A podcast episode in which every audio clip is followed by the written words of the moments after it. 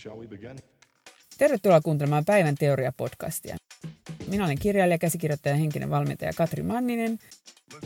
Näihin Päivän teoria-podcasteihin olen koonnut ääniversioita live-videoista, joita olen tehnyt vuodesta 2015 lähtien. Jos haluat käydä katsoa näitä tuoreimmat live-videot ja katsoa niitä edelleenkin livenä näitä lähetyksiä, niin menemällä osoitteeseen facebook.com kautta kutrinet löydätte mun Facebook-sivun, jonne usein arkiaamuisin teen nämä päivän teorialähetykset. Sen lisäksi voit sitten itse toivoa aiheet menemällä osoitteeseen kutri.net, niin sieltä etusivulta löytyy kaavake, josta sitten voi laittaa toiveita ja sieltä löytyy myös linkit sekä näihin podcasteihin että sinne Facebook-sivuille, eli kutri.net. Pyydän myös, että jos tykkäät näistä tai koet, että näistä on hyötyä, niin kerro ihmeessä kavereille.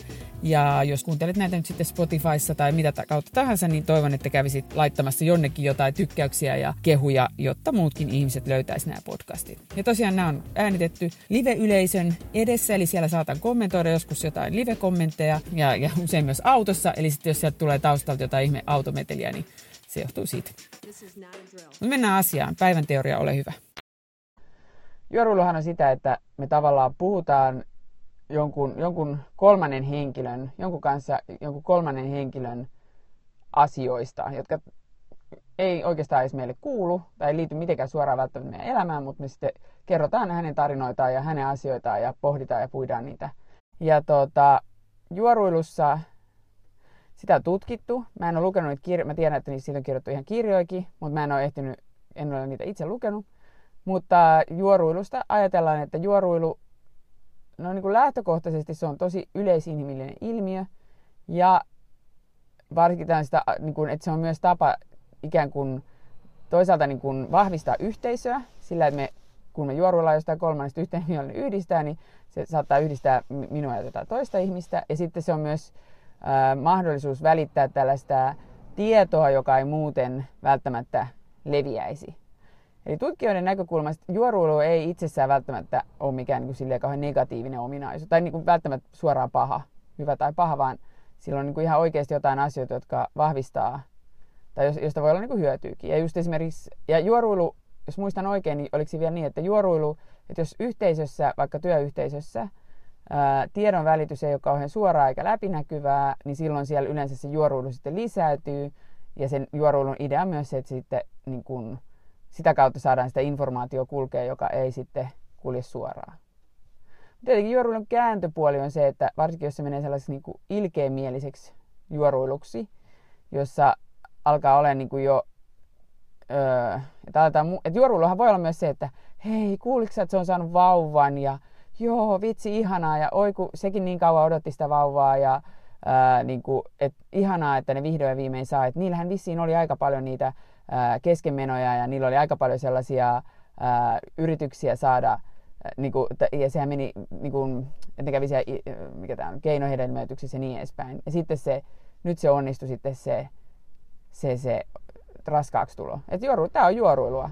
Tosi positiivinen tarkoitus. Ei satuta ketään ja tavallaan siinä niin kuin voidaan niin kuin fiilistellä yhdessä jonkun kolmannen onneen. Mutta toki juoruilussa voi olla sitten se, että aletaan jo niin kuin, ää, niin kuin levittää negatiivisia, ilkeämielisiä juttuja – jonkun, äh, jonkun ihmisen historiasta. Et juoruilus, että jos, siinä, jos se menee sellaiseksi niin kuin tavallaan pahan puhumiseksi selän takana, niin siinä on se ongelma, että A lähtee liikkeelle ehkä tarinoita, jotka ei pidä paikkaansa, niistä tarinoista tulee paljon negatiivisempia kuin mitä, mitä tavallaan, ää, mitä niiden tarvitsisi olla. Ja sitten saattaa niin kuin oikeasti alkaa satuttaa ihmistä. Ja sitten jos se tulee vielä toiselle niin kuin sit eteen, että hei, nyt joku on puhunut musta pahaa selän takana, niin totta kai se sitten rikkoo taas niitä ihmissuhteita ja vaikeuttaa niitä ihmissuhteita. Ja ehkä mä sanoisin näin, että, että taas se ratkaisee, että mistä mielentilasta käsin sä juoruilet.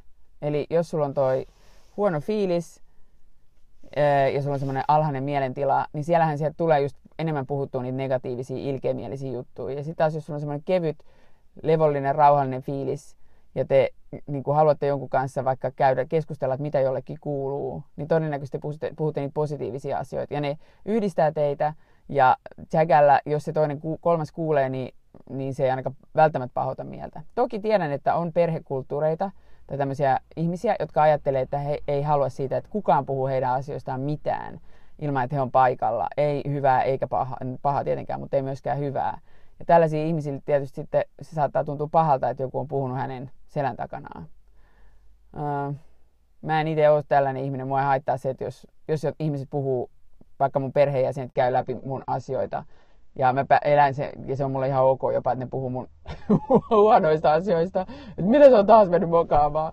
Niin mä, mä oon tavallaan kasvanut yhteisössä, jos sitä ei niin kuin, nähdä ongelmana. Ja mä näen sen, että mun perheessä se vahvistaa meidän perheyhteisöä ja nimenomaan äh, niin kuin, tavallaan lähentää meitä.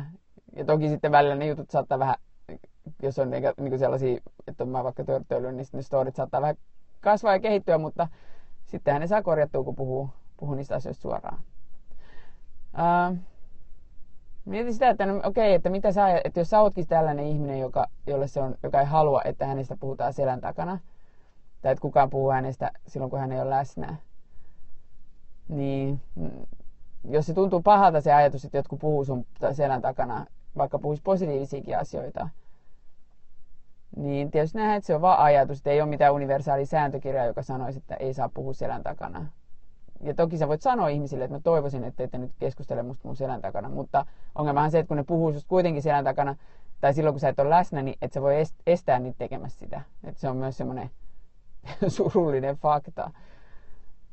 Mm, juoruilla voi ehkä vähentää sillä, että on itse, niin kuin itsestä juoruilu se, että on niin kuin avoin ja suora. Eikä, että mitä enemmän sä yrität salailla, mitä salaperäisempi sä oot, niin sitä todennäköisemmin susta puhutaan selän takana. Koska sitten lähtee niinku just se spekulaatio, että mitähän tämä oikein tapahtuu.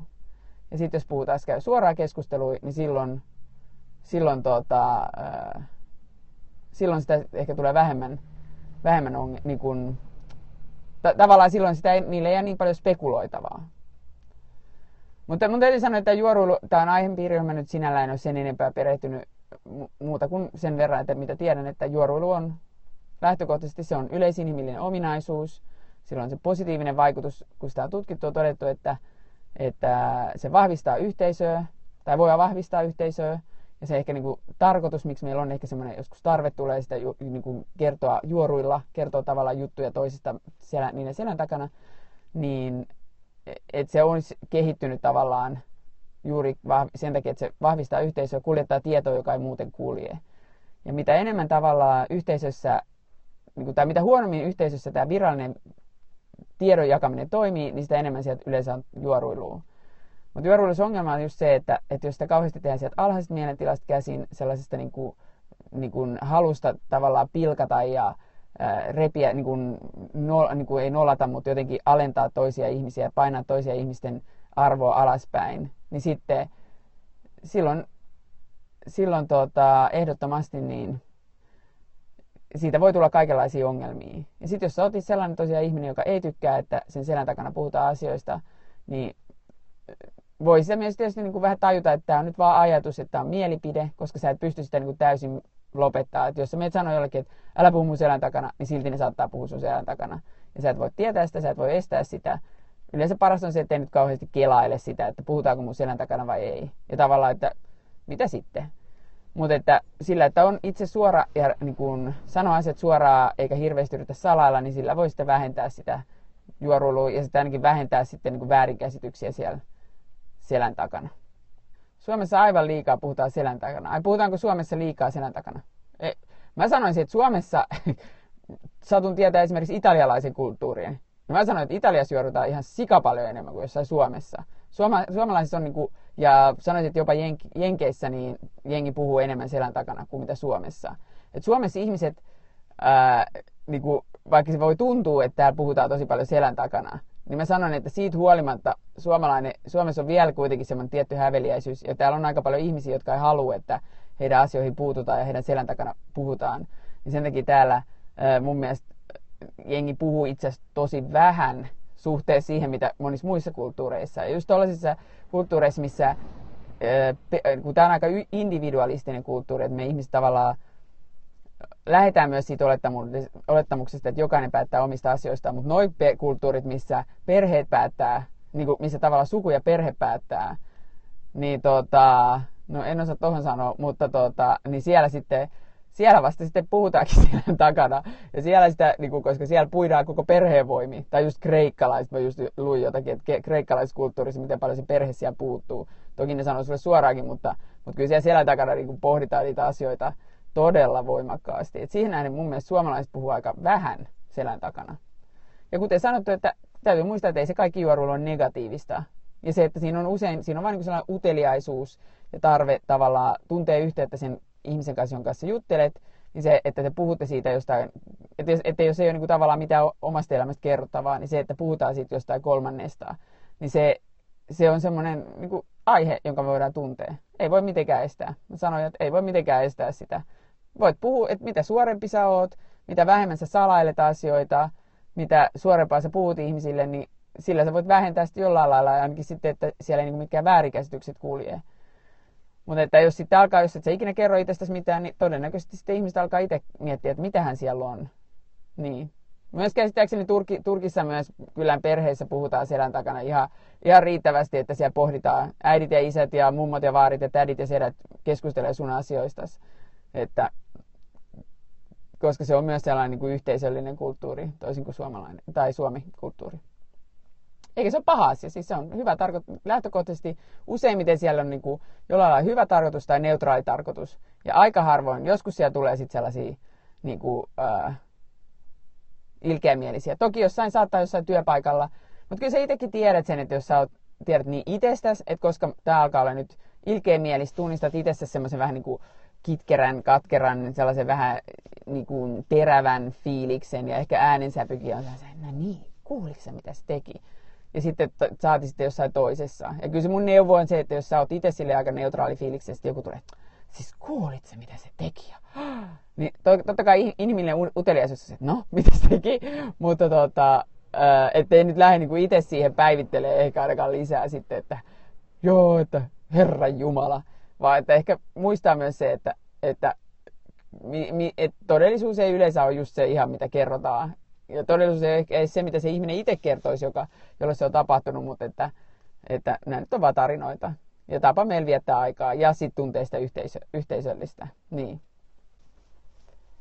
Eli siinä oli tämänkertainen päivän teoria. Toivon, että sait siitä uusia ajatuksia. Ja jos haluat lukea lisää mun ajatuksia tai esittää toiveita näistä päivän teorioista, niin menepä osoitteeseen kutri.net. Siellä etusivulla on sellainen kaavake, josta voit laittaa näitä toiveita. Ja jos haluat katsoa livenä tuoreimpia päivän teorialähetyksiä, niin mene osoitteeseen facebook.com kautta kutrinet. Ja jos tykkäsit tästä podcastista tai sait siitä jotain hyötyä, niin ole ystävällinen ja kerro siitä sun kavereille, joko somessa. Ja jos kirjoitat tästä jotain somesta, somessa tai vaikka jaat kuvan, että täällä kuunteli päivän teoriaa, niin käytä hashtagia päivän teoria, eli hashtag päivän teoria, niin sitten mäkin voi löytää sen sun viestin ja tykätä ja kommentoida. Jos pystyt jättää arvion esimerkiksi iTunesiin, eli sinne Applen iTunesiin, niin aina kun kommentoidaan ja tykätään, niin sitten Apple alkaa suositella sitä podcastia eteenpäin, niin sitten muutkin voi löytää sen, niin arvostaisin kovasti, jos viitsisit tehdä niin. Kiitos ja moikka!